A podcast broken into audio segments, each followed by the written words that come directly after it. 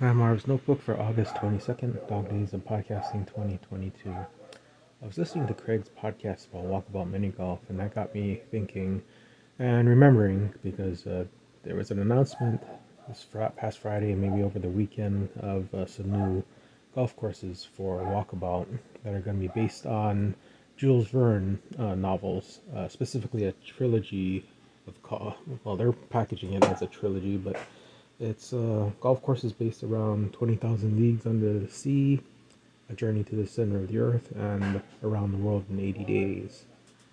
And the thing that I I notice about Walkabout because I bought this game probably a year ago, and I've watched every single one of their their downloadable content uh, golf course packages, and they've had I'd say five or six to date.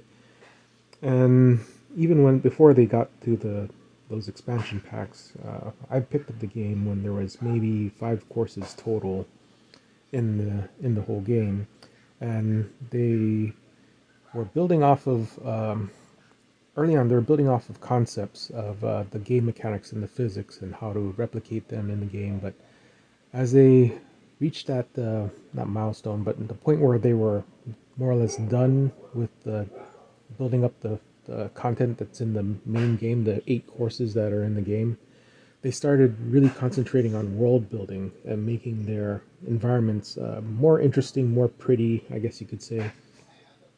And this is um, more, more or less most evident when you, okay, it's only going to matter to people that have played the game for a while, but when they first came out with their uh, Lost Cities uh, golf courses, they were basically uh, Shangri La and places like uh, El Dorado and other mythical places, they started really uh, putting in more effort, I guess, in I guess developer terms. They would have actually spent some money on some graphic designers to to dress up the scenery a bit more.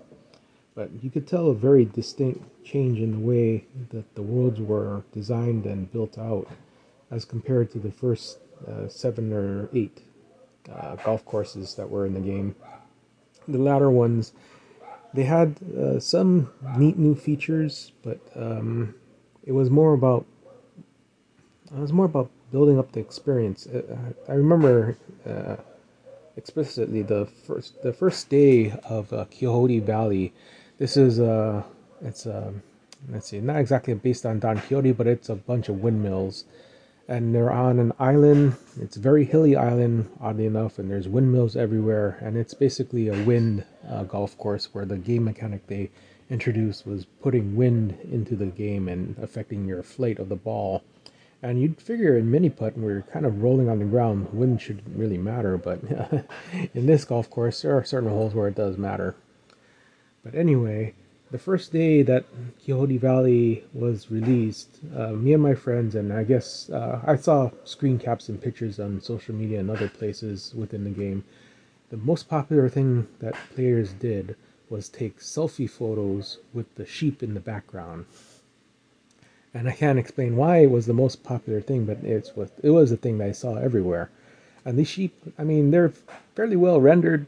They don't have eyes, but they do have the, the body of a sheep. And there's a sheep in the in a couple of the houses, and it's not in the deep background, but the ones that people wanted to take selfies with were sheep that were hidden on the far background of the environment. They were strictly the ones that are in the far off mountains. They're just little dots on the horizon and you have to uh, i showed craig how to do this but you can fly in the game. You have to fly all the way out to the island uh, to the mountains and then they just did that to go and take pictures with the sheep.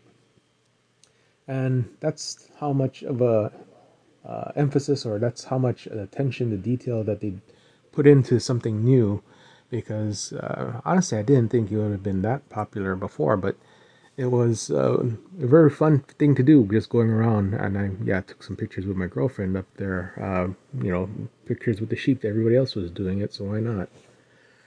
But that's what i mean by world building in this game. They now have uh, enough of a base and enough uh, i guess content under wraps or on in in the can let's put it that way that they now have time to just go and explore the most interesting concept worlds to build out and it's no longer about finding a, a new way of uh, making the gameplay harder or making the gameplay uh, more more of a feature nowadays. And we're going to see i'm guessing from this point forward they're just going to go and try to find uh, intellectual properties that they can license to to build new courses around. So jules verne since that's public domain i'm pretty sure that's free unless uh, something uh, else is going on behind the scenes. They also announced uh, earlier this summer a golf course based around the game Myst. Uh, I never really got into that game, but I know that it's a, definitely a nice, uh, nice world to build around. A lot of intellectual property there that they could explore. And uh, going forward, yeah, this game has a lot of legs, a lot of uh, potential for some interesting stuff to come out in the future. Anyway, uh, I think I've gone on for long enough, so I'll talk to you tomorrow.